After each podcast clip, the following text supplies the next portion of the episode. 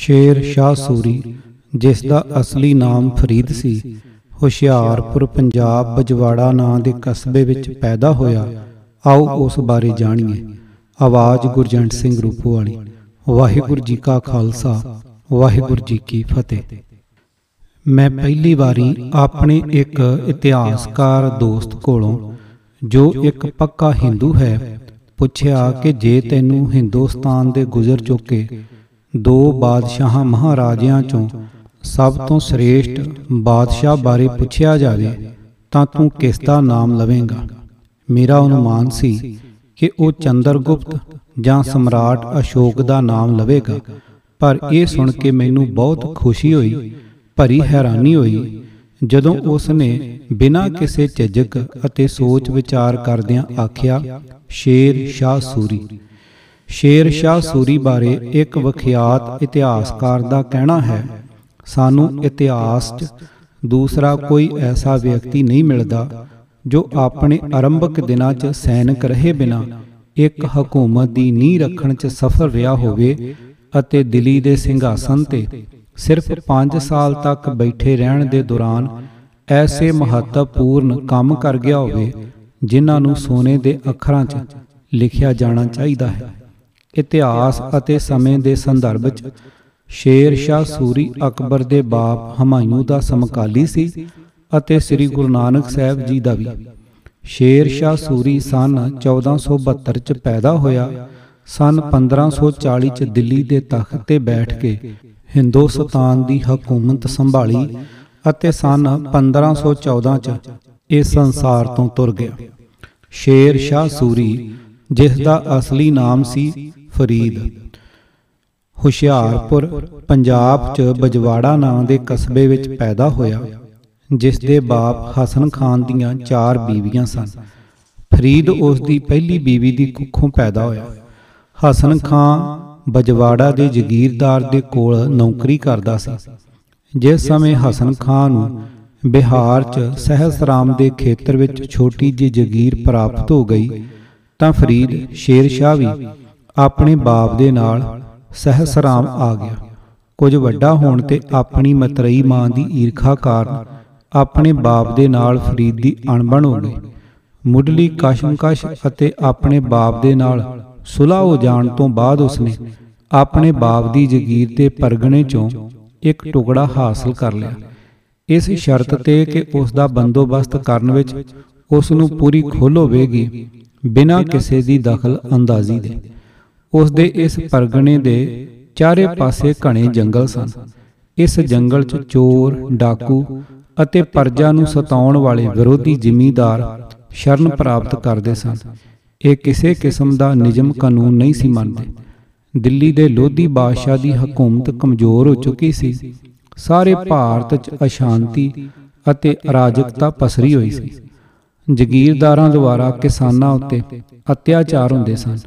ਉਹਨਾਂ ਦੀ ਮਿਹਨਤ ਨਾਲ ਪੈਦਾ ਕੀਤੀ ਉਪਜ ਚੁੱਕ ਕੇ ਲੈ ਜਾਂਦੇ ਸਨ। ਚਾਰੇ ਪਾਸੇ ਰਿਸ਼ਵਤਖੋਰੀ ਸੀ। ਕਿਸਾਨਾਂ ਲਈ ਆਪਣੀਆਂ ਇਸਤਰੀਆਂ ਦੀ ਇੱਜ਼ਤ ਦੀ ਰੱਖਿਆ ਕਰਨਾ ਮੁਸ਼ਕਲ ਹੋ ਗਿਆ ਸੀ। ਮੁਕੱਦਮ ਅਤੇ ਪਟਵਾਰੀ ਤਰ੍ਹਾਂ ਤਰ੍ਹਾਂ ਦੇ ਕਰਾਂ ਦੇ ਨਾਂ ਤੇ ਕਿਸਾਨਾਂ ਤੋਂ ਰਕਮ ਵਸੂਲ ਕਰਦੇ ਸਨ ਜੋ ਇਹਨਾਂ ਜ਼ਿਮੀਂਦਾਰਾਂ ਸੈਨਿਕਾਂ ਪਟਵਾਰੀਆਂ ਦੀਆਂ ਜ਼ਿਆਦਤੀਆਂ ਤੋਂ ਤੰਗ ਆ ਜਾਂਦੇ ਉਹ ਪਿੰਡ ਛੱਡ ਕੇ ਜੰਗਲਾਂ 'ਚ ਜਾ ਲੁਕਦੇ ਅਤੇ ਲੁਟੇਰੇ ਬਣ ਜਾਂਦੇ। ਇਹੀ ਕੁਝ ਵੇਖ ਕੇ ਸ੍ਰੀ ਗੁਰੂ ਨਾਨਕ ਸਾਹਿਬ ਜੀ ਨੇ ਆਖਿਆ ਸੀ, ਕੂੜ ਰਾਜਾ, ਕੂੜ ਪਰਜਾ, ਕੂੜ ਸਭ ਸੰਸਾਰ। ਫਰੀਦ ਨੇ ਇਹ ਸਭ ਕੁਝ ਵੇਖਿਆ, ਸਮਝਿਆ ਅਤੇ ਮਨ ਵਿੱਚ ਧਾਰ ਲਿਆ ਕਿ ਉਹ ਇਸ ਬਦ ਇੰਤਜ਼ਾਮੀ, ਭ੍ਰਿਸ਼ਟਾਚਾਰ, ਜ਼ੁਲਮ ਅਤੇ ਰਿਸ਼ਵਤਖੋਰੀ ਦਾ ਖਾਤਮਾ ਕਰੇਗਾ। ਇਹ ਵੀ ਕਿਹਾ ਜਾ ਸਕਦਾ ਹੈ ਕਿ ਇਸ ਪਰਗਣੇ ਦੇ ਸੰਚਾਲਨ ਅਤੇ ਜ਼ਿੰਮੇਵਾਰੀ ਨੇ ਉਸ ਨੂੰ ਉਹ ਪਾਠ ਪੜ੍ਹਾਏ ਜਿਨ੍ਹਾਂ ਦਾ ਵਿਸਤਾਰ ਉਸ ਨੇ ਹਿੰਦੁਸਤਾਨ ਦੀ ਬਾਦਸ਼ਾਹਤ ਹਾਸਲ ਕਰਨ ਤੋਂ ਬਾਅਦ ਬੇਹੱਦ ਕਾਮਯਾਬੀ ਨਾਲ ਕੀਤਾ। ਫਰੀਦ ਨੇ ਆਪਣੇ ਕਰਮਚਾਰੀਆਂ ਨੂੰ ਬੁਲਾ ਕੇ ਆਖਿਆ, ਮੈਂ ਇਹ ਜਾਣਦਾ ਹਾਂ ਕਿ ਲਗਾਨ ਵਸੂਲ ਕਰਨ ਸਮੇਂ ਤੁਸੀਂ ਕਿਸਾਨਾਂ ਨਾਲ ਕਿੰਨਾ ਕਠੋਰ ਵਿਹਾਰ ਕਰਦੇ ਹੋ। ਹੁਣ ਮੈਂ ਹਰ ਤਰ੍ਹਾਂ ਦੇ ਕਰ ਨਿਸ਼ਚਿਤ ਕਰ ਦਿੱਤੇ ਹਨ। ਜੇ ਲਗਾਨ ਵਸੂਲ ਕਰਦਿਆਂ ਨਿਰਧਾਰਤ ਦਰ ਤੋਂ ਜ਼ਿਆਦਾ ਵਸੂਲ ਕਰੋਗੇ, ਤਾਂ ਸਜ਼ਾ ਦੇ ਭਾਗੀ ਹੋਵੋਗੇ। ਕਿਸਾਨਾਂ ਨੂੰ ਬੁਲਾ ਕੇ ਉਸ ਨੇ ਆਖਿਆ, ਜੋ ਵੀ ਕੋਈ ਤੁਹਾਨੂੰ ਤੰਗ ਕਰੇ, ਤਾਂ ਸਿੱਧਾ ਮੇਰੇ ਕੋਲ ਆ ਕੇ ਦੱਸੋ। ਤੁਹਾਡੇ ਉੱਤੇ ਅਤਿਆਚਾਰ ਕਰਨ ਵਾਲੇ ਨੂੰ ਮੈਂ ਕਦੀ ਮੁਆਫ ਨਹੀਂ ਕਰਾਂਗਾ। ਆਪਣੇ ਇਸ ਪਰਗਨੇ ਦੇ ਬਿਹਤਰ ਇੰਤਜ਼ਾਮ ਅਤੇ ਕਾਮਯਾਬੀ ਕਾਰਨ ਫਰੀਦ ਨੂੰ ਮੁੜ ਆਪਣੀ ਮਤਰਈ ਮਾਂ ਦੀ ਈਰਖਾ ਦਾ ਸ਼ਿਕਾਰ ਹੋਣਾ ਪਿਆ। ਉਹ ਇਸ ਪਰਗਨੇ ਨੂੰ ਛੱਡ ਕੇ ਬਿਹਾਰ ਦੇ ਸੂਬੇਦਾਰ ਬਹਰ ਖਾਨ ਦੀ ਮੁਲਾਜ਼ਮਤ 'ਚ ਚਲਾ ਗਿਆ। ਉਸ ਦੌਰਾਨ ਇੱਕ ਵਾਰੀ ਸ਼ਿਕਾਰ ਖੇਡਦਿਆਂ ਫਰੀਦ ਨੇ ਇਕੱਲਿਆਂ ਇੱਕ ਸ਼ੇਰ ਦਾ ਮੁਕਾਬਲਾ ਕਰਕੇ ਉਸ ਨੂੰ ਮਾਰ ਮੁਕਾਇਆ। ਸੂਬੇਦਾਰ ਬਹਰ ਖਾਨ ਨੇ ਪ੍ਰਸੰਨ ਹੋ ਕੇ ਉਸ ਨੂੰ ਸ਼ੇਰ ਖਾਨ ਦੀ ਉਪਾਧੀ ਪ੍ਰਦਾਨ ਕਰ ਦਿੱਤੀ। ਉਸ ਦਿਨ ਤੋਂ ਬਾਅਦ ਉਹ ਸ਼ੇਰ ਖਾਨ ਕਰਕੇ ਜਾਣਿਆ ਜਾਣ ਲੱਗਾ। ਦੁਨੀਆ 'ਚ ਆਮ ਕਰਕੇ ਇਸ ਤਰ੍ਹਾਂ ਹੁੰਦਾ ਆਇਆ ਹੈ ਕਿ ਪਹਿਲੇ ਦਰਜੇ ਦੇ ਗੁਣਾਂ ਵਾਲੇ ਵਿਅਕਤੀ ਨੂੰ ਦੂਜੇ ਜਾਂ ਤੀਜੇ ਦਰਜੇ ਦੇ ਵਿਅਕਤੀ ਸਹਿਣ ਨਹੀਂ ਕਰ ਸਕਦੇ। ਇਸ ਤਰ੍ਹਾਂ ਉਸ ਵਿਅਕਤੀ ਦੇ ਗੁਣ ਉਸ ਦੇ ਦੁੱਖਾਂ ਦਾ ਕਾਰਨ ਬਣ ਜਾਂਦੇ ਹਨ। ਪਰ ਜੇ ਕਿਸਮਤ ਸਾਥ ਦੇਵੇ ਅਤੇ ਬੰਦਾ ਜੀਵਨ ਦੇ ਰਸਤਿਆਂ 'ਚ ਆਏ ਮੌਕਿਆਂ ਦਾ ਲਾਭ ਉਠਾਉਣ 'ਚ ਕਾਮਯਾਬ ਹੋ ਜਾਵੇ, ਤਾਂ ਸਫਲਤਾਵਾਂ ਹਾਸਲ ਕਰਨ 'ਚ ਵੀ ਕਾਮਯਾਬ ਹੋ ਜਾਂਦਾ ਹੈ। ਸੂਬੇਦਾਰ ਬਹਰ ਖਾਨ ਦੇ ਅਹੁਦੇਦਾਰਾਂ ਦੀਆਂ ਕਮੀਨਗੀਆਂ ਤੇ ਈਰਖਾ ਤੋਂ ਤੰਗ ਆ ਕੇ ਸ਼ੇਰ ਖਾਨ ਨੇ ਬਹਰ ਖਾਨ ਦੀ ਨੌਕਰੀ ਛੱਡ ਦਿੱਤੀ। ਉਨੀ ਦਿਨੀ ਹੀ ਬਾਬਰ ਦਿੱਲੀ ਦੇ ਬਾਦਸ਼ਾਹ ਇਬਰਾਹਿਮ ਲੋਧੀ ਨੂੰ ਸਨ 1526 ਚ ਪਾਣੀਪਤ ਦੇ ਮੈਦਾਨ 'ਚ ਹਾਰ ਦੇ ਕੇ ਅਤੇ ਫਿਰ ਦਿੱਲੀ ਦੇ ਆਲੇ ਦੁਆਲੇ ਦੇ ਖੇਤਰ ਦੇ ਰਾਜਿਆਂ, ਸ਼ਾਸਕਾਂ ਨੂੰ ਹਰਾ ਕੇ ਦਿੱਲੀ ਦਾ ਬਾਦਸ਼ਾਹ ਬਣ ਗਿਆ ਹੋਇਆ ਸੀ। ਸ਼ੇਰ ਖਾਨ ਬਾਬਰ ਦੀ ਨੌਕਰੀ 'ਚ ਚਲਾ ਗਿਆ। ਇੱਕ ਵਾਰੀ ਬਾਬਰ ਨੇ ਹਿੰਦੁਸਤਾਨ ਦਾ ਬਾਦਸ਼ਾਹ ਬਣ ਜਾਣ ਦੀ ਖੁਸ਼ੀ 'ਚ ਆਪਣੇ ਮੁਗਲ ਅਤੇ ਅਫਗਾਨ ਅਹੁਦੇਦਾਰਾਂ ਨੂੰ ਦਾਵਤ ਤੇ ਬੁਲਾਇਆ। ਇਸ ਦਾਵਤ 'ਚ ਸ਼ੇਰ ਖਾਨ ਵੀ ਸੀ। ਉਸ ਦੀ ਚਾਲ ਢਾਲ, ਮੱਥੇ ਅਤੇ ਅੱਖਾਂ ਦੀ ਚਮਕ ਨੂੰ ਵੇਖ ਕੇ ਬਾਬਰ ਤਾੜ ਗਿਆ ਕਿ ਇਹ ਆਦਮੀ ਕਿਸੇ ਵੇਲੇ ਮੁਗਲਾਂ ਲਈ ਖਤਰਨਾਕ ਸਾਬਤ ਹੋ ਸਕਦਾ ਹੈ। ਸ਼ੇਰ ਖਾਨ ਵੀ ਬਾਬਰ ਦੀਆਂ ਅੱਖਾਂ 'ਚ ਆਪਣੇ ਪ੍ਰਤੀ ਇਹ ਭਾਵਨਾ ਸਮਝ ਗਿਆ। ਉਹ ਸਮਝ ਗਿਆ ਕਿ ਹੁਣ ਉਸ ਲਈ ਇੱਥੇ ਰਹਿਣਾ ਘਾਤਕ ਸਾਬਤ ਹੋ ਸਕਦਾ ਹੈ। ਇਸ ਤੋਂ ਪਹਿਲਾਂ ਕਿ ਮੁਗਲ ਸੈਨਿਕ ਸ਼ੇਰ ਖਾਨ ਨੂੰ ਬੰਦੀ ਬਣਾਉਂਦੇ ਉਹ ਦਿੱਲੀ ਤੋਂ ਭੱਜ ਜਾਣ 'ਚ ਕਾਮਯਾਬ ਹੋ ਗਿਆ। ਬੇਯਾਰ ਉਹ ਮਦਦਗਾਰ ਜਦੋਂ ਉਹ ਕਲਮ ਕੱਲਾ ਮੁਗਲਾਂ ਤੋਂ ਬਚਦਾ ਭਟਕ ਰਿਹਾ ਸੀ ਤਾਂ ਉਸ ਨੂੰ ਪਤਾ ਲੱਗਾ ਕਿ ਉਸ ਦੇ ਪੁਰਾਣੇ ਮਾਲਕ ਬਿਹਾਰ ਦੇ ਸੂਬੇਦਾਰ ਬਹਰ ਖਾਨ ਦੀ ਮੌਤ ਹੋ ਚੁੱਕੀ ਹੈ ਤਾਂ ਉਹ ਬਿਹਾਰ ਚਲਾ ਗਿਆ। ਮ੍ਰਿਤਕ ਸੂਬੇਦਾਰ ਬਹਰ ਖਾਨ ਦੀ ਬੇਗਮ ਬਹੁਤ ਸੂਝਵਾਨ ਔਰਤ ਸੀ। ਉਹ ਸ਼ੇਰ ਖਾਨ ਦੀ ਕਾਬਲੀਅਤ ਅਤੇ ਸੁਹਿਰਦਤਾ ਨੂੰ ਸਮਝਦੀ ਸੀ। ਬੇਗਮ ਨੇ ਸ਼ੇਰ ਖਾਨ ਨੂੰ ਬੁਲਾ ਕੇ ਬਿਹਾਰ ਦੀ ਸੂਬੇਦਾਰੀ ਉਸ ਨੂੰ ਬਖਸ਼ ਦਿੱਤੀ। ਇਸ ਸੂਬੇਦਾਰੀ ਨੇ ਸ਼ੇਰ ਖਾਨ ਲਈ ਅੱਗੇ ਵਧਣ ਦਾ ਰਸਤਾ ਖੋਲ ਦਿੱਤਾ। ਬਿਹਾਰ ਦੇ ਕਿਲੇ ਤੋਂ ਕੁਝ ਮੀਲ ਦੂਰ ਗੰਗਾ ਦਰਿਆ ਦੇ ਕੰਢੇ ਤੇ ਖੜਾ ਚੁਨਾਰ ਦਾ ਇੱਕ ਮਜ਼ਬੂਤ ਕਿਲਾ ਸੀ। ਕਿਸੇ ਕਾਰਨ ਚੁਨਾਰ ਦੇ ਫੌਜਦਾਰ ਦੀ ਮੌਤ ਹੋ ਗਈ। ਸੁਰਗਵਾਸੀ ਫੌਜਦਾਰ ਤਾਜ ਖਾਨ ਦੀ ਬੀਬੀ ਲਾਰਡ ਮਲਕਾ ਨੂੰ ਇਹ ਡਰ ਸਤਾਉਣ ਲੱਗਾ ਕਿ ਔਰਤ ਨੂੰ ਵੇਖ ਕੇ ਅੰਦਰਲੇ ਅਤੇ ਬਾਹਰਲੇ ਦੁਸ਼ਮਣ ਚੁਨਾਰ ਤੇ ਕਬਜ਼ਾ ਹੀ ਨਾ ਕਰ ਲੈਣ ਅਤੇ ਉਸ ਨੂੰ ਦਰ-ਦਰ ਭਟਕਣਾ ਪੈ ਜਾਵੇ। ਆਪਣੀ ਹਿਫਾਜ਼ਤ ਦੀ ਖਾਤਰ ਉਸਨੇ ਸ਼ੇਰ ਖਾਨ ਨਾਲ ਵਿਆਹ ਕਰਾ ਲਿਆ। ਜਦੋਂ ਬੰਗਾਲ ਦੇ ਸ਼ਾਸਕ ਨੇ ਚੁਨਾਰ ਉੱਤੇ ਹਮਲਾ ਕੀਤਾ ਤਾਂ ਸ਼ੇਰ ਖਾਨ ਨੇ ਉਸ ਨੂੰ ਹਰਾ ਕੇ ਬੰਗਾਲ ਦੇ ਕਾਫੀ ਸਾਰੇ ਭਾਗ ਤੇ ਆਪਣਾ ਅਧਿਕਾਰ ਜਮਾ ਲਿਆ। ਇਸ ਦੌਰਾਨ ਮੁਗਲ ਬਾਦਸ਼ਾਹ ਬਾਬਰ ਦੀ ਮੌਤ ਹੋ ਗਈ ਅਤੇ ਉਸ ਦੀ ਥਾਵੇਂ ਉਸ ਦਾ ਪੁੱਤਰ ਹਮਾਯੂ ਬਾਦਸ਼ਾਹ ਬਣਿਆ। ਅਫਗਾਨ ਲੋਕ ਕਈ ਪੁਸ਼ਤਾਂ ਤੋਂ ਹਿੰਦੁਸਤਾਨ 'ਚ ਰਹਿੰਦਿਆਂ ਆਪਣੇ ਆਪ ਨੂੰ ਪੂਰੀ ਤਰ੍ਹਾਂ ਹਿੰਦੁਸਤਾਨੀ ਸਮਝਣ ਲੱਗ ਪਏ ਸਨ ਅਤੇ ਮੁਗਲਾਂ ਨੂੰ ਬਾਹਰੋਂ ਆਏ ਹਮਲਾਵਰ ਧਾੜਵੇ ਇਸ ਵਾਸਤਵਿਕਤਾ ਦਾ ਪ੍ਰਚਾਰ ਕਰਦਿਆਂ ਸ਼ੇਰ ਖਾਨ ਨੇ ਆਪਣੇ ਝੰਡੇ ਥੱਲੇ ਬਹੁ ਗਿਣਤੀ 'ਚ ਅਫਗਾਨ ਸੈਨਿਕਾਂ ਨੂੰ ਇਕੱਠਾ ਕਰ ਲਿਆ। ਆਗਰੇ 'ਚ ਬੈਠੇ ਹਮਾਯੂ ਨੂੰ ਜਦ ਇਸ ਬਾਰੇ ਖਬਰਾਂ ਮਿਲੀਆਂ, ਤਾਂ ਉਸ ਨੇ ਸ਼ੇਰ ਖਾਨ ਦੀ ਵਾਧੀ ਤਾਕਤ ਨੂੰ ਆਪਣੇ ਲਈ ਖਤਰਾ ਸਮਝਿਆ। ਉਹ ਇੱਕ ਬਹੁਤ ਵੱਡੀ ਫੌਜ ਲੈ ਕੇ ਬਿਹਾਰ ਵੱਲ ਤੁਰ ਪਿਆ। ਇਸ ਪਾਸੇ ਸ਼ੇਰ ਖਾਨ ਆਪਣੇ ਅਫਗਾਨ ਅਤੇ ਕੁਝ ਕੁ ਰਾਜਪੂਤ ਸੈਨਿਕਾਂ ਨਾਲ ਹਮਾਯੂ ਦਾ ਮੁਕਾਬਲਾ ਕਰਨ ਲਈ ਅੱਗੇ ਵਧਿਆ। ਹਮਾਯੂ ਨੇ ਗੰਗਾ ਦਰਿਆ ਨੂੰ ਪਾਰ ਕਰਕੇ ਚੌਸਾ ਦੇ ਮੈਦਾਨ 'ਚ ਆਪਣੇ ਤੰਬੂ ਗੱਡ ਲਏ। ਹਮਾਯੂ ਦੀ ਫੌਜ ਦੀ ਗਿਣਤੀ ਤਕਰੀਬਨ 1 ਲੱਖ ਅਤੇ ਸ਼ੇਰ ਖਾਨ ਕੋਲ ਸਿਰਫ 15000 ਸੈਨਿਕ ਸਨ। ਹਮਾਯੂ ਕੋਲ 700 ਛੋਟੀਆਂ ਵੱਡੀਆਂ ਤੋਪਾਂ ਵੀ ਅਤੇ 22 ਸਿਪਾਹ ਸਲਾਰ ਸਨ। ਧਿਆਨ ਦੇਣ ਦੀ ਇੱਕ ਗੱਲ ਇਹ ਕਿ ਜਦ ਹਮਾਯੂ ਦੀ ਫੌਜ ਨਾਲ ਉਸ ਦੀਆਂ ਅਤੇ ਸਿਪਾਹ ਸਲਾਰਾ, ਫੌਜਦਾਰਾਂ ਦੀਆਂ ਬੇਗਮਾਂ, ਰਖੇਲਾਂ, ਦਾਸੀਆਂ ਆਦਿ ਵੀ ਸਨ ਸ਼ੇਰ ਖਾਨ ਆਪਣੇ ਤੇ ਆਪਣੇ ਫੌਜਦਾਰਾਂ ਦੇ ਸਾਰੇ ਪਰਿਵਾਰਾਂ ਨੂੰ ਇੱਕ ਬਹੁਤ ਮਜ਼ਬੂਤ ਕਿਲੇ ਰੋਹਤਾਸਗੜ੍ਹ ਦੇ ਇੱਕ ਹਿੰਦੂ ਰਾਜੇ ਦੀ ਰੱਖਿਆ 'ਚ ਛੱਡ ਆਇਆ ਸੀ। ਸ਼ੇਰ ਸ਼ਾਹ ਸੂਰੀ ਦੀ ਜੀਵਨੀ ਪੜ੍ਹਦਿਆਂ ਮੈਂ ਇਹ ਵੀ ਅਨੁਮਾਨ ਲਾ ਰਿਹਾ ਹਾਂ ਕਿ ਸ਼ੇਰ ਸ਼ਾਹ ਸ਼ਾਇਦ ਪਹਿਲਾ ਮੁਸਲਮਾਨ ਹਾਕਮ ਸੀ ਜਿਸ ਨੇ ਹਿੰਦੂ ਰਾਜਪੂਤ ਰਾਜਿਆਂ ਨਾਲ ਦੋਸਤਾਨਾ ਸਬੰਧ ਕਾਇਮ ਕੀਤੇ। ਇਸ ਦੇ ਦੋ ਵੱਡੇ ਸੈਨਾਪਤੀਆਂ ਚੋਂ ਇੱਕ ਬ੍ਰਹਮਜੀਤ ਨਾਂ ਦਾ ਸੈਨਾਪਤੀ ਸੀ ਅਤੇ ਫੌਜ ਵਿੱਚ ਵੀ ਕਾਫੀ ਸਾਰੇ ਰਾਜਪੂਤ ਉਪ ਸੈਨਾਪਤੀ ਸਨ।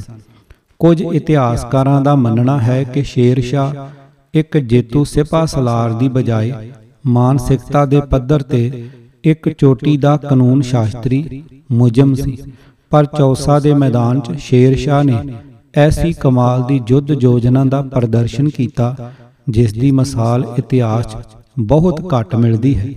ਅਫਗਾਨ ਅਤੇ ਰਾਜਪੂਤ ਸੈਨਿਕਾਂ ਨੇ ਮੁਗਲਿਆ ਫੌਜ ਉੱਤੇ ਐਸਾ ਜ਼ਬਰਦਸਤ ਹਮਲਾ ਕੀਤਾ ਅਤੇ ਐਸੀ ਬਹਾਦਰੀ ਨਿਡਰਤਾ ਨਾਲ ਲੜੇ ਕਿ ਉਹ ਤੈਮੂਰ ਮੰਗੋਲ ਕੌਮ ਦੇ ਸਿਪਾਹੀ, ਜਿਨ੍ਹਾਂ ਸਾਰੇ ਮੱਧ ਏਸ਼ੀਆ ਈਰਾਨ ਅਫਗਾਨਿਸਤਾਨ 'ਚ ਤਰਥੱਲੀ ਮਚਾ ਰੱਖੀ ਸੀ, ਅਫਗਾਨਾ ਰਾਜਪੂਤਾਂ ਸਾਹਮਣੇ ਪਿੱਠ ਵਿਖਾ ਕੇ ਅਤੇ ਸਿਰ ਤੇ ਪੈਰ ਰੱਖ ਕੇ ਪਿੱਛੇ ਵੱਲ ਦੌੜ ਪਏ। ਕੁਝ ਮੈਦਾਨੇ ਜੰਗ 'ਚ ਮਰੇ, ਪਰ ਅੱਧੀ ਤੋਂ ਵੱਧ ਮੁਗਲਿਆ ਫੌਜ ਗੰਗਾ ਦਰਿਆ 'ਚ ਛਾਲ ਮਾਰ ਕੇ ਆਪਣੀ ਜਾਨ ਬਚਾਉਂਦਿਆਂ ਡੁੱਬ ਮਰੀ। ਮੁਗਲਿਆ ਸਿਪਾਹ ਸਲਾਰਾਂ ਅਤੇ ਹਮਾਯੂ ਬਾਦਸ਼ਾਹ ਦਾ ਇਹ ਹਾਲ ਕਿ ਉਹਨਾਂ ਨੂੰ ਆਪਣੀਆਂ ਬੀਵੀਆਂ ਬੇਗਮਾਂ ਨੂੰ ਬਚਾਉਣ ਦੀ ਵੀ ਸੁੱਧ ਨਾ ਰਹੀ। ਫਤਿਹ ਜਾਬੀ ਤੋਂ ਬਾਅਦ ਸ਼ੇਰ ਸ਼ਾਹ ਦੀ ਸ਼ਰਾਫਤ ਇਹ ਕਿ ਉਸ ਨੇ ਇਹਨਾਂ ਸਾਰੀਆਂ ਔਰਤਾਂ ਨੂੰ ਕੁਝ ਦਿਨਾਂ ਬਾਅਦ ਮੁਗਲਾਂ ਕੋਲ ਪਹੁੰਚਾ ਦਿੱਤਾ। ਬ੍ਰਹਮਜੀਤ ਦੀ ਕਮਾਨ ਹੇਠ ਸ਼ੇਰ ਸ਼ਾਹ ਸੂਰੀ ਦੀ ਸੈਨਾ ਨੇ ਹਮਾਯੂ ਦਾ ਆਗਰੇ ਦਿੱਲੀ ਤੱਕ ਪਿੱਛਾ ਕੀਤਾ। ਸ਼ੇਰ ਸ਼ਾਹ ਦੀ ਹਮਾਇਤ ਬ੍ਰਹਮਜੀਤ ਨੂੰ ਇਹ ਸੀ ਕਿ ਭੱਜਦੇ ਜਾ ਰਹੇ ਦੁਸ਼ਮਣ ਨਾਲ ਲੜਾਈ ਕਰਕੇ ਮਾਰਨਾ ਮਰਨਾ ਨਹੀਂ ਕੇਵਲ ਇਹਨਾਂ ਦੇ ਦਿਲਾਂ 'ਚ ਦਹਿਸ਼ਤ ਪੈਦਾ ਕਰਨੀ ਹੈ। ਨਤੀਜਾ ਇਹ ਕਿ ਹਮਾਯੂ ਆਗਰੇ ਅਤੇ ਦਿੱਲੀ ਪਹੁੰਚ ਕੇ ਦੋ ਦੋ ਚਾਰ ਚਾਰ ਦਿਨ ਹੀ ਰੁਕਿਆ। ਹਮਾਯੂ ਦੀ ਬਚੀ ਖੁਚੀ ਫੌਜ ਲਾਹੌਰ ਤੱਕ ਭੱਜਦੀ ਗਈ ਅਤੇ ਸ਼ੇਰ ਸ਼ਾਹ ਦੀ ਫੌਜ ਨੇ ਉਹਨਾਂ ਨੂੰ ਲਾਹੌਰ ਤੋਂ ਵੀ ਪਰੇ ਕਾਬੁਲ ਤੱਕ ਧੱਕ ਦਿੱਤਾ। ਦਰਾ ਖੈਬਰ ਤੱਕ ਪਿੱਛਾ ਕਰਦਿਆਂ ਅਤੇ ਇਸ ਤੋਂ ਬਾਅਦ ਹਿੰਦੁਸਤਾਨ ਦੇ ਬਾਕੀ ਖੇਤਰਾਂ ਨੂੰ ਆਪਣੇ ਅਧਿਕਾਰ 'ਚ ਲਿਆਉਣ ਸਮੇਂ ਵੀ ਸ਼ੇਰ ਸ਼ਾਹ ਦੀ ਇਹੋ ਨੀਤੀ ਸੀ ਕਿ ਗਰੀਬ ਸਿਪਾਹੀਆਂ ਦਾ ਚਾਹੇ ਉਸ ਦੀ ਆਪਣੀ ਧਿਰ ਦੇ ਹੋਣ ਚਾਹੇ ਦੁਸ਼ਮਣ ਦੀ ਧਿਰ ਦੇ। ਘੱਟ ਤੋਂ ਘੱਟ ਜਾਨੀ ਨੁਕਸਾਨ ਹੋਵੇ। ਆਗਰੇ, ਦਿੱਲੀ ਅਤੇ ਫੇਰ ਲਾਹੌਰ ਤੇ ਕਬਜ਼ਾ ਕਰਨ ਤੋਂ ਬਾਅਦ ਅਗਲੇ ਕੁਝ ਵਰਿਆਂ 'ਚ ਸ਼ੇਰ ਸ਼ਾਹ ਦੀ ਹਕੂਮਤ ਦੀਆਂ ਸੀਮਾਵਾਂ ਬੰਗਾਲ ਤੋਂ ਲੈ ਕੇ ਪੇਸ਼ਾਵਰ ਤੱਕ ਫੈਲ ਗਈਆਂ। ਹਿੰਦੁਸਤਾਨ 'ਚ ਸੈਂਕੜੇ ਬਾਦਸ਼ਾਹ, ਸੁਲਤਾਨ, ਰਾਜੇ, ਮਹਾਰਾਜੇ ਹੋ ਗੁਜ਼ਰੇ ਹਨ। ਸ਼ੇਰ ਸ਼ਾਹ ਤੋਂ 2000 ਵਰੇ ਪਹਿਲਾਂ ਅਤੇ 500 ਸਾਲ ਬਾਅਦ ਵੀ ਉਹਨਾਂ ਬਾਦਸ਼ਾਹਾਂ ਨੇ 50-50 ਵਰੇ ਹਕੂਮਤ ਕੀਤੀ ਅਤੇ ਆਪਣੀ ਹਕੂਮਤ ਦੀਆਂ ਹੱਦਾਂ ਦਾ ਵਿਸਤਾਰ ਕੀਤਾ। ਕਈਆਂ ਨੇ ਨਵੇਂ-ਨਵੇਂ ਸ਼ਹਿਰ ਵਸਾਏ ਆਲੀਸ਼ਾਨ ਮੰਦਰ, ਮਸਜਿਦਾਂ ਬਣਵਾਈਆਂ, ਤਾਜ ਮਹੱਲ ਬਣਵਾਏ, ਪਰ ਸ਼ੇਰ ਸ਼ਾਹ ਨੇ ਸਵਾਏ ਸਹਸਰਾਮ ਚ ਆਪਣੇ ਇੱਕ ਮਕਬਰੇ ਜਾਂ ਕੁਝ ਛੋਟੇ ਵੱਡੇ ਕਿਲਿਆਂ ਦੇ, ਹੋਰ ਕੁਝ ਨਹੀਂ ਬਣਵਾਇਆ। ਅਲਬੱਤਾ ਦਿੱਲੀ ਦੇ ਪੁਰਾਣੇ ਕਿਲੇ ਦਾ ਪੁਨਰ ਨਿਰਮਾਣ ਜ਼ਰੂਰ ਕੀਤਾ। ਇਸ ਕਿਲੇ ਦਾ ਸ਼ੇਰ ਸ਼ਾਹ ਸੂਰੀ ਦਰਵਾਜ਼ਾ ਅਤੇ ਮਸਜਿਦ ਕਾਬਲੇ ਜ਼ਿਕਰ ਹਨ। ਇਸ ਦੇ ਕਰਮ ਹੀ ਇਸ ਲਾਸਾਨੀ ਸ਼ਖਸੀਅਤ ਦੇ ਸਾਖੀ ਹਨ ਸ਼ੇਰ ਸ਼ਾਹ ਸੂਰੀ ਤੁਹਾਡੇ ਮੇਰੇ ਵਾਂਗ ਇੱਕ ਸਧਾਰਨ ਆਦਮੀ ਸੀ ਜਿਸ ਨੂੰ ਬਾਪ ਨੇ ਆਪਣੀ ਜਾਇਦਾਦ ਤੋਂ ਬੇਦਖਲ ਕਰ ਦਿੱਤਾ ਰਾਜਸੀ ਪੱਧਰ ਤੇ ਉਸ ਨੇ ਜੋ ਸਫਲਤਾਵਾਂ ਹਾਸਲ ਕੀਤੀਆਂ ਉਹ ਤੇ ਕੀਤੀਆਂ ਹੀ ਪਰ ਸਮਾਜਿਕ ਅਤੇ اخلاقی ਪੱਧਰ ਤੇ ਲੋਕਾਈ ਦੀ ਭਲਾਈ ਲਈ ਜੋ ਕੰਮ ਕਰ ਗਿਆ ਉਹ ਅਸਾਮ ਤੋਂ ਲੈ ਕੇ ਦਿੱਲੀ ਤੱਕ ਅਤੇ ਮਦਰਾਸ ਤਾਮਿਲਨਾਡੂ ਤੋਂ ਲੈ ਕੇ ਗੁਜਰਾਤ ਤੱਕ। ਨਾ ਕਿਸੇ ਹਿੰਦੂ ਰਾਜੇ ਨੇ ਕੀਤਾ ਤੇ ਨਾ ਹੀ ਮੁਸਲਮਾਨ ਬਾਦਸ਼ਾਹਾਂ ਨੇ। ਅੱਜ ਦੀ ਹਕੂਮਤ ਜੋ ਕੁਝ ਕਰ ਰਹੀ ਹੈ, ਉਹ ਸਾਡੇ ਸਾਰਿਆਂ ਦੇ ਸਾਹਮਣੇ ਹੈ। ਇਤਿਹਾਸਕਾਰਾਂ ਦਾ ਇਹ ਵੀ ਕਹਿਣਾ ਹੈ ਕਿ ਮੁਗਲ ਸਮਰਾਟ ਅਕਬਰ ਨੇ ਸ਼ੇਰ ਸ਼ਾਹ ਸੂਰੀ ਦੇ ਪਾਏ ਪੂਰਨਿਆਂ ਤੇ ਚੱਲਦਿਆਂ ਹੀ ਮੁਗਲ ਸਾਮਰਾਜ ਦੀ ਪੱਕੀ ਨਹੀਂ ਰੱਖੀ। ਸ਼ੇਰ ਸ਼ਾਹ ਸੂਰੀ ਇਹ ਯਕੀਨ ਰੱਖਦਾ ਸੀ ਕਿ ਕਿਸੇ ਵੀ ਹਕੂਮਤ ਦਾ ਮੁੱਖ ਕੰਮ ਪ੍ਰਜਾ ਦੀ ਭਲਾਈ ਅਤੇ ਖੁਸ਼ਹਾਲੀ ਹੈ। ਕਿਸੇ ਬਾਦਸ਼ਾਹ ਨੂੰ ਇਹ ਹੱਕ ਨਹੀਂ ਕਿ ਉਹ ਰਿਆਇਆ ਕਿਸਾਨਾਂ ਦੀ ਮਿਹਨਤ ਦੀ ਕਮਾਈ, ਆਪਣੀ ਐਸ਼ੋ ਇਸ਼ਰਤ ਜਾਂ ਸ਼ਾਨੋ ਸ਼ੌਕਤ ਵਾਸਤੇ ਖਰਚ ਕਰੇ। ਇੱਕ ਅੰਗਰੇਜ਼ ਇਤਿਹਾਸਕਾਰ ਕੀਨੇ ਨੇ ਲਿਖਿਆ ਹੈ ਕਿ ਕਿਸੇ ਵੀ ਸ਼ਾਸਨ ਨੇ, ਅੰਗਰੇਜ਼ ਸ਼ਾਸਨ ਨੇ ਵੀ ਰਾਜ ਪ੍ਰਬੰਧ 'ਚ ਐਸੀ ਪ੍ਰਤਿਭਾ ਨਹੀਂ ਵਿਖਾਈ, ਜਿਸ ਤਰ੍ਹਾਂ ਦੀ ਇਸ ਅਫਗਾਨ ਬਾਦਸ਼ਾਹ ਨੇ ਵਿਖਾਈ ਹੈ। ਸ਼ੇਰ ਸ਼ਾਹ ਦਾ ਕਹਿਣਾ ਸੀ ਨਿਆਂ ਹੀ ਕਿਸੇ ਰਾਜ ਦਾ ਮੁੱਖ ਆਧਾਰ ਅਤੇ ਉન્નਤੀ ਦਾ ਮੂਲ ਹੈ। ਅਨਿਆਂ ਵੱਡੀ ਖੋਰੀ ਰਿਸ਼ਵਤਖੋਰੀ ਭਿਅੰਕਰ ਅਤੇ ਦੂਸ਼ਿਤ ਵਸਤੂਆਂ ਹਨ। ਸ਼ੇਰ ਸ਼ਾਹ ਤੋਂ ਪਹਿਲਾਂ ਹੋਏ ਹਿੰਦੂ ਰਾਜਿਆਂ ਮੁਸਲਮਾਨ ਸੁਲਤਾਨਾਂ ਦੀ ਇਹ ਰਾਜਨੀਤੀ ਰਹੀ ਕਿ ਕਿਸਾਨਾਂ ਤੋਂ ਵੱਧ ਤੋਂ ਵੱਧ ਲਗਾਨ ਵਸੂਲ ਕਰਕੇ ਉਹਨਾਂ ਕੋਲ ਇੰਨਾ ਕੁ ਛੱਡਿਆ ਜਾਵੇ ਜਿਸ ਨਾਲ ਉਹ ਜਿਉਂਦਿਆਂ ਰਹਿ ਸਕਣ। ਚਾਣਕਿਆ ਨੇ ਆਪਣੇ ਅਰਥ ਸ਼ਾਸਤਰ 'ਚ। ਇਸੇ ਤਰ੍ਹਾਂ ਦੀ ਮਤ ਹਿੰਦੂ ਰਾਜਿਆਂ ਨੂੰ ਦਿੱਤੀ ਹੈ।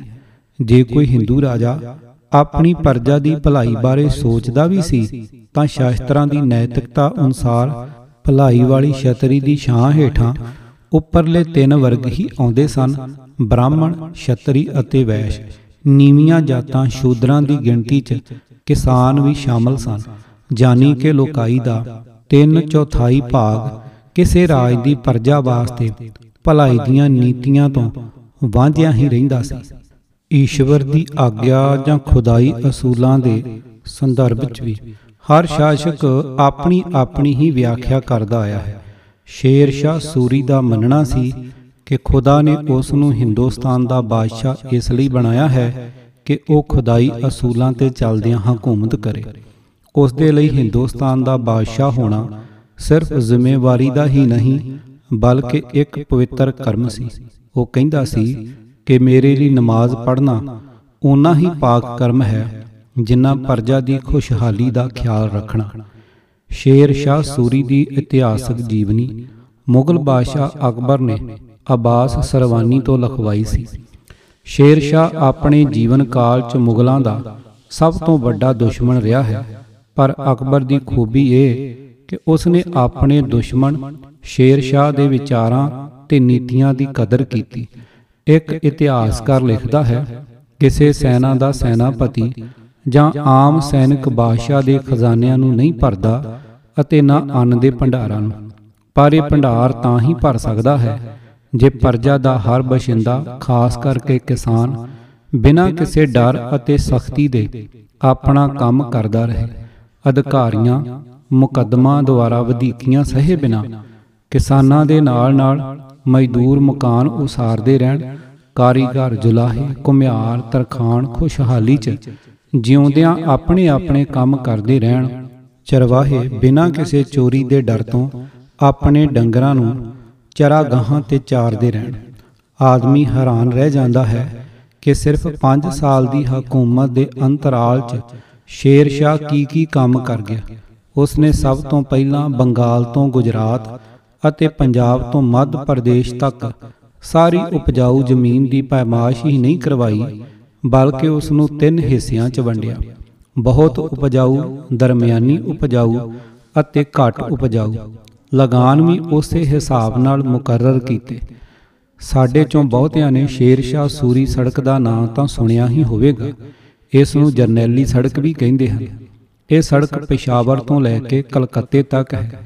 ਇਸ ਨੂੰ ਸਭ ਤੋਂ ਪਹਿਲਾਂ ਸਮਰਾਟ ਅਸ਼ੋਕ ਨੇ ਬਣਵਾਇਆ ਸੀ। ਉਦੋਂ ਤੋਂ ਲੈ ਕੇ 15ਵੀਂ ਸਦੀ ਤੱਕ ਤਕਰੀਬਨ 1700 ਵਰਿਆਂ ਤੱਕ ਕਿਸੇ ਬਾਦਸ਼ਾਹ ਨੇ ਇਸ ਸੜਕ ਦੀ ਖਬਰਸਾਰ ਨਹੀਂ ਲਈ। ਸ਼ੇਰ ਸ਼ਾਹ ਨੇ ਮੁੜ ਇਸ ਸੜਕ ਨੂੰ ਬਣਵਾਇਆ ਅਤੇ ਇਸ ਦੇ ਨਾਲ ਹੀ ਹੋਰ ਬਹੁਤ ਸੜਕਾਂ, ਆਗਰਾ ਤੋਂ ਬਰਹਾਨਪੁਰ, ਆਗਰਾ ਤੋਂ ਜੋਧਪੁਰ, ਲਾਹੌਰ ਤੋਂ ਮੁਲਤਾਨ। ਸੜਕ ਦੇ ਦੋਵੇਂ ਪਾਸੇ ਸ਼ਾਨਦਾਰ ਰੁੱਖ ਲਗਵਾਏ। ਸਿਰਫ ਇਹੀ ਨਹੀਂ ਹਰ 8 ਕਿਲੋਮੀਟਰ ਦੇ ਵਕਫੇ ਤੇ ਸਰਾਵਾਂ ਬਣਾਈਆਂ ਗਈਆਂ। ਜਿਨ੍ਹਾਂ 'ਚ ਹਿੰਦੂਆਂ ਅਤੇ ਮੁਸਲਮਾਨਾਂ ਲਈ ਵੱਖਰੇ ਵੱਖਰੇ ਭਾਗ ਹੁੰਦੇ ਸਨ। ਮੁਸਾਫਰਾਂ ਲਈ ਭੋਜਨ ਦਾ ਪ੍ਰਬੰਧ ਕਰਵਾਇਆ। ਉਸ ਦਾ ਵਿਸ਼ਵਾਸ ਸੀ ਕਿ ਇਹ ਸਰਾਵਾਂ ਆਮ ਯਾਤਰੀਆਂ ਤਜਾਰਤੀ ਕਾਫਲਿਆਂ ਦੇ ਰਹਿਣ ਵਿਸ਼ਰਾਮ ਦਾ ਸਥਾਨ ਹੀ ਨਾ ਹੋਣ ਬਲਕਿ ਹਰ ਯਾਤਰੀ ਡਾਕੂਆਂ ਲੁਟੇਰਿਆਂ ਤੋਂ ਵੀ ਸੁਰੱਖਿਅਤ ਹੋ ਕੇ ਸੁੱਖ ਆਰਾਮ ਦੀ ਨੀਂਦ ਸੌਂ ਸਕੇ। ਮੈਂ ਆਪਣੀਆਂ ਸਾਈਕਲ ਯਾਤਰਾਵਾਂ ਦੌਰਾਨ ਇਹਨਾਂ ਚੋਂ ਕੁਝ ਸਰਾਵਾਂ ਵਿੱਚ ਰਾਤਾਂ ਗੁਜ਼ਾਰੀਆਂ ਅਤੇ ਇਹਨਾਂ ਦੇ ਲਾਗੇ ਖੂਹਾਂ ਦਾ ਪਾਣੀ ਪੀਂਦਾ ਰਿਹਾ ਹਾਂ। ਮੁਸਾਫਰਾਂ ਦੀ ਸੁਰੱਖਿਆ ਅਤੇ ਹੋਰ ਸੁਵਿਧਾਵਾਂ ਨੂੰ ਧਿਆਨ ਵਿੱਚ ਰੱਖਦਿਆਂ ਉਸ ਨੇ ਇਹ ਹੁਕਮ ਜਾਰੀ ਕੀਤਾ ਹੋਇਆ ਸੀ ਕਿ ਉਸ ਖੇਤਰ ਦੇ ਸਰਕਾਰੀ ਅਹੁਦੇਦਾਰ, ਥਾਣੇਦਾਰ, ਕਿਸੇ ਵੀ ਡਾਕੇ ਚੋਰੀ ਚਕਾਰੀ ਤੋਂ ਮੁਸਾਫਰਾਂ ਦੀ ਸੁਰੱਖਿਆ ਦੇ ਜ਼ਿੰਮੇਵਾਰ ਰਹਿਣਗੇ ਅਤੇ ਜਿਸ ਖੇਤਰ ਵਿੱਚ ਕੋਈ ਦੁਰਘਟਨਾ ਹੋਵੇਗੀ, ਉਥੋਂ ਦਾ ਥਾਣੇਦਾਰ ਉਸ ਦਾ ਜ਼ਿੰਮੇਵਾਰ ਹੀ ਨਹੀਂ, ਬਲਕਿ ਸਜ਼ਾ ਦਾ ਭਾਗੀ ਵੀ ਹੋਵੇਗਾ। ਉਸ ਦੇ ਰਾਜ ਵਿੱਚ ਲੋਕਾਂ ਨੇ ਆਪਣੇ ਘਰਾਂ ਨੂੰ ਜੰਦਰੇ ਲਾਉਣੇ ਬੰਦ ਕਰ ਦਿੱਤੇ ਸਨ। ਇਸ ਸੰਦਰਭ ਵਿੱਚ ਇਤਿਹਾਸਕਾਰਾਂ ਨੇ ਲਿਖਿਆ ਹੈ ਕਿ ਇੱਕ ਔਰਤ ਇੱਕਦਮ ਕੱਲੀ ਆਪਣੇ ਸਿਰ ਤੇ ਗਹਿਣਿਆਂ ਦੀ ਭਰੀ ਟੋਕਰੀ ਚੁੱਕ ਕੇ ਇੱਕ ਥਾਂ ਤੋਂ ਦੂਜੀ ਥਾਂ ਚਲੀ ਜਾਵੇ ਤਾਂ ਉਸ ਨੂੰ ਕੋਈ ਹੱਥ ਲਾਉਣ ਦੀ ਹਿੰਮਤ ਨਹੀਂ ਸੀ ਕਰ ਸਕਦਾ। ਇਨ੍ਹਾਂ ਸੜਕਾਂ ਸਰਾਵਾਂ ਦੇ ਨਿਰਮਾਣ ਦਾ ਨਤੀਜਾ ਇਹ ਹੋਇਆ ਕਿ ਕਈ ਥਾਂ ਇਹਨਾਂ ਦੇ ਦਿਵਾਲੇ ਬਾਜ਼ਾਰ ਅਤੇ ਫਿਰ ਸ਼ਹਿਰ ਵਸ ਗਏ ਸ਼ੇਰ ਸ਼ਾਹ ਸੂਰੀ ਚਾਹੇ ਅਮਲੀ ਤੌਰ ਤੇ ਪੱਕਾ ਮੁਸਲਮਾਨ ਸੀ, ਪਰ ਇਸ ਨੇ ਮਜ਼ਹਬ ਅਤੇ ਰਾਜਨੀਤੀ ਨੂੰ ਵੱਖ-ਵੱਖ ਰੱਖਿਆ। ਉਸ ਦੇ ਰਾਜ 'ਚ ਨਾ ਹਿੰਦੂਆਂ ਉੱਤੇ ਕੋਈ ਜ਼ਿਆਦਤੀਆਂ ਹੋਈਆਂ ਤੇ ਨਾ ਹੀ ਮੰਦਰਾਂ ਨੂੰ ਤਲਵਾਇਆ ਗਿਆ। ਉਹਦੀ ਫੌਜ ਚਾਹੇ ਬਹੁਤ ਕਰਕੇ ਮੁਸਲਮਾਨ ਸੈਨਾਪਤੀ ਹੁੰਦੇ ਸਨ, ਪਰ ਨਾਗਰਿਕਤਾ ਸੰਬੰਧੀ ਅਹੁਦਿਆਂ ਤੇ ਹਿੰਦੂ ਅਧਿਕਾਰੀਆਂ, ਮੰਤਰੀਆਂ ਦੀ ਗਿਣਤੀ ਜ਼ਿਆਦਾ ਹੁੰਦੀ ਸੀ। ਇਸਲਾਮ ਦੇ ਮਜ਼ਹਬ ਦੇ ਨਾਂ ਤੇ ਅਨੇਕਾਂ ਤਰ੍ਹਾਂ ਦੇ ਭ੍ਰਿਸ਼ਟਾਚਾਰ ਚੱਲਦੇ ਆ ਰਹੇ ਸਨ। ਪਹਿਲੇ ਸੁਲਤਾਨਾਂ ਦੇ ਸਮਿਆਂ ਤੋਂ ਕੁਝ ਇਮਾਮਾਂ, ਮੌਲਵੀਆਂ ਨੇ ਸਰਕਾਰੀ ਅਧਿਕਾਰੀਆਂ ਨੂੰ ਰਿਸ਼ਵਤ ਦੇ ਕੇ ਬਹੁਤ ਸਾਰੀ ਐਸੀ ਜ਼ਮੀਨ ਤੇ ਕਬਜ਼ਾ ਕਰ ਲਿਆ ਹੋਇਆ ਸੀ, ਜੋ ਉਹਨਾਂ ਦੀ ਸੰਪਤੀ ਨਹੀਂ ਸੀ। ਸ਼ੇਰ ਸ਼ਾਹ ਨੇ ਇਸ ਭ੍ਰਿਸ਼ਟਾਚਾਰ ਨੂੰ ਰੋਕਣ ਲਈ ਮਸਜਿਦਾਂ ਨੂੰ ਨਾ ਧਨ ਦਿੱਤਾ, ਨਾ ਜ਼ਗੀਰਾ। ਉਸ ਦੀ ਥਾਵੇਂ ਮੁੰਸ਼ੀਆਂ ਦੀ ਨਿਯੁਕਤੀ ਕਰਕੇ ਉਹਨਾਂ ਨੂੰ ਮਸਜਿਦਾਂ ਨਾਲ ਸੰਬੰਧਿਤ ਵਿਵਸਥਾ ਦਾ ਪ੍ਰਬੰਧ ਕਰ ਦਿੱਤਾ। ਉਸ ਨੇ ਰਾਜਕੋਸ਼ ਚੋਂ ਅਨਾਥਾਂ, ਲੰਗੜਿਆਂ, ਲੂਲਿਆਂ, ਵਿਧਵਾਵਾਂ, ਰੋਗੀਆਂ, ਅੰਨਿਆਂ, ਦੁਰਲਭਾਂ ਬੁੱਢਿਆਂ ਲਈ ਮਾਇਕ ਸਹਾਇਤਾ ਦਾ ਪ੍ਰਬੰਧ ਕੀਤਾ। ਅੱਜ ਦੀ ਭਾਸ਼ਾ 'ਚ ਕਿਹਾ ਜਾ ਸਕਦਾ ਹੈ ਕਿ ਸ਼ੇਰ ਸ਼ਾਹ ਸੂਰੀ ਦਾ ਰਾਜ ਇੱਕ ਵੈਲਫੇਅਰ ਸਟੇਟ ਸੀ। ਉਸ ਸਮੇਂ ਹੋ ਗੁਜਰੇ ਪ੍ਰਸਿੱਧ ਸੂਫੀ ਕਵੀ ਮਲਕ ਮੁਹੰਮਦ ਜੈਸੀ ਨੇ ਸ਼ੇਰ ਸ਼ਾਹ ਸੂਰੀ ਬਾਰੇ ਲਿਖਿਆ ਹੈ, ਤੁਮ ਜਗਤ ਕੇ ਬਾਦਸ਼ਾਹ, ਜਗ ਤੁਮਹਾਰਾ ਮੁਹਤਾਜ। ਇਸੇ ਤਰ੍ਹਾਂ ਸ਼ੇਰ ਸ਼ਾਹ ਨੂੰ ਦਿੱਲੀ 'ਚ ਜਦ ਇੱਕ ਬੁੱਢੀ ਔਰਤ ਨੇ ਵੇਖਿਆ ਤਾਂ ਸੁੱਤੇ ਸਿੱਧ ਹੀ ਉਹਦੇ ਮੂੰਹ ਨਿਕਲਿਆ, ਆਖਰ ਦਿੱਲੀ ਕੋ ਆਪਣਾ ਸ਼ਹਿਰ ਮਿਲ ਗਿਆ। ਇਸ ਸੰਦਰਭ ਵਿੱਚ ਸਮਰਾਟ, ਅਸ਼ੋਕ ਅਤੇ ਮੁਗਲ ਸ਼ਹਿਨशाह ਅਕਬਰ ਦਾ ਨਾਮ ਵੀ ਲਿਆ ਜਾ ਸਕਦਾ ਹੈ। ਅਸ਼ੋਕ ਦਾ ਜ਼ਿਆਦਾ ਧਿਆਨ ਰਿਆਇਆ ਨੂੰ ਨੈਤਿਕਤਾ ਅਤੇ ਆਚਾਰ ਵੱਲ ਪ੍ਰੇਰਿਤ ਕਰਨਾ ਸੀ। ਸ਼ਿਲਾ ਲੇਖਾਂ ਉੱਤੇ ਉਪਦੇਸ਼ ਸਨ, ਨੇਮ ਸਨ, ਪਰ ਕਾਨੂੰਨ ਵਿਧਾਨ ਉਸ ਨੇ ਬਹੁਤੇ ਨਹੀਂ ਸਨ ਬਣਾਏ। ਇਹਨਾਂ ਉਪਦੇਸ਼ਾਂ ਦੁਆਰਾ ਕਿਸਾਨਾਂ, ਸ਼ੂਦਰਾਂ ਨੂੰ ਕਿੰਨਾ ਕੁ ਲਾਭ ਹਾਸਲ ਹੋਇਆ ਹੋਵੇਗਾ। ਅਸ਼ੋਕ ਅਤੇ ਅਕਬਰ ਦੋਵੇਂ ਬਾਦਸ਼ਾਹ ਦੇ ਪੁੱਤਰ ਸਨ। ਉਹਨਾਂ ਨੂੰ ਸਭ ਕੁਝ ਵਿਰਾਸਤ ਵਿੱਚ ਮਿਲ ਗਿਆ। ਹੋਰ ਵੀ ਕਈ ਹੋਣਗੇ ਇਸ ਧਰਤੀ ਉੱਤੇ, ਸਿਕੰਦਰ, ਚੰਗੇਜ਼ ਖਾਨ ਜੂਲੀਅਸ ਸੀਜ਼ਰ ਵਰਗੇ, ਜਿਨ੍ਹਾਂ ਨੇ ਅਨੇਕਾਂ ਲੜਾਈਆਂ 'ਚ ਜਿੱਤਾਂ ਪ੍ਰਾਪਤ ਕੀਤੀਆਂ ਜਾਂ ਅਨੇਕਾਂ ਬਾਦਸ਼ਾਹਾਂ ਨੂੰ ਹਰਾਇਆ। ਪਰ ਸ਼ੇਰ ਸ਼ਾਹ ਸੂਰੀ ਦਾ ਕਮਾਲ ਇਹ ਕਿ ਉਸ ਨੇ ਇੱਕ ਸਧਾਰਨ ਆਦਮੀ ਦੇ ਪੱਧਰ ਤੋਂ ਉੱਠ ਕੇ ਹਿੰਦੁਸਤਾਨ ਦੀ ਬਾਦਸ਼ਾਹਤ ਹਾਸਲ ਕੀਤੀ। ਉਹ ਲਕਾਈ ਲਈ ਸਿਰਫ 5 ਸਾਲਾਂ ਵਿੱਚ ਇੰਨੇ ਚੰਗੇ ਕੰਮ ਹੀ ਨਹੀਂ ਕਰ ਗਿਆ ਕਿ ਆਉਣ ਵਾਲੀਆਂ ਹਕੂਮਤਾਂ ਲਈ ਵੀ ਪੂਰਨੇ ਪਾ ਗਿਆ। ਇਸੇ ਲਈ ਇਤਿਹਾਸਕਾਰ ਸ਼ੇਰ ਸ਼ਾਹ ਸੂਰੀ ਨੂੰ ਹਿੰਦੁਸਤਾਨ ਦਾ ਬਿਹਤਰੀਨ ਬਾਦਸ਼ਾਹ ਮੰਨਦੇ ਹਨ। ਸਰੋਤ ਭਾਰਤੀ ਇਤਿਹਾਸ ਮਿਥਿਹਾਸ ਮਨਮੋਹਨ ਸਿੰਘ ਬਾਵਾ। ਆਵਾਜ਼ ਗੁਰਜੰਟ ਸਿੰਘ ਰੂਪੋ ਵਾਲੀ ਵਾਹਿਗੁਰੂ ਜੀ ਕਾ ਖਾਲਸਾ। ਵਾਹਿਗੁਰੂ ਜੀ ਕੀ ਫਤਿਹ।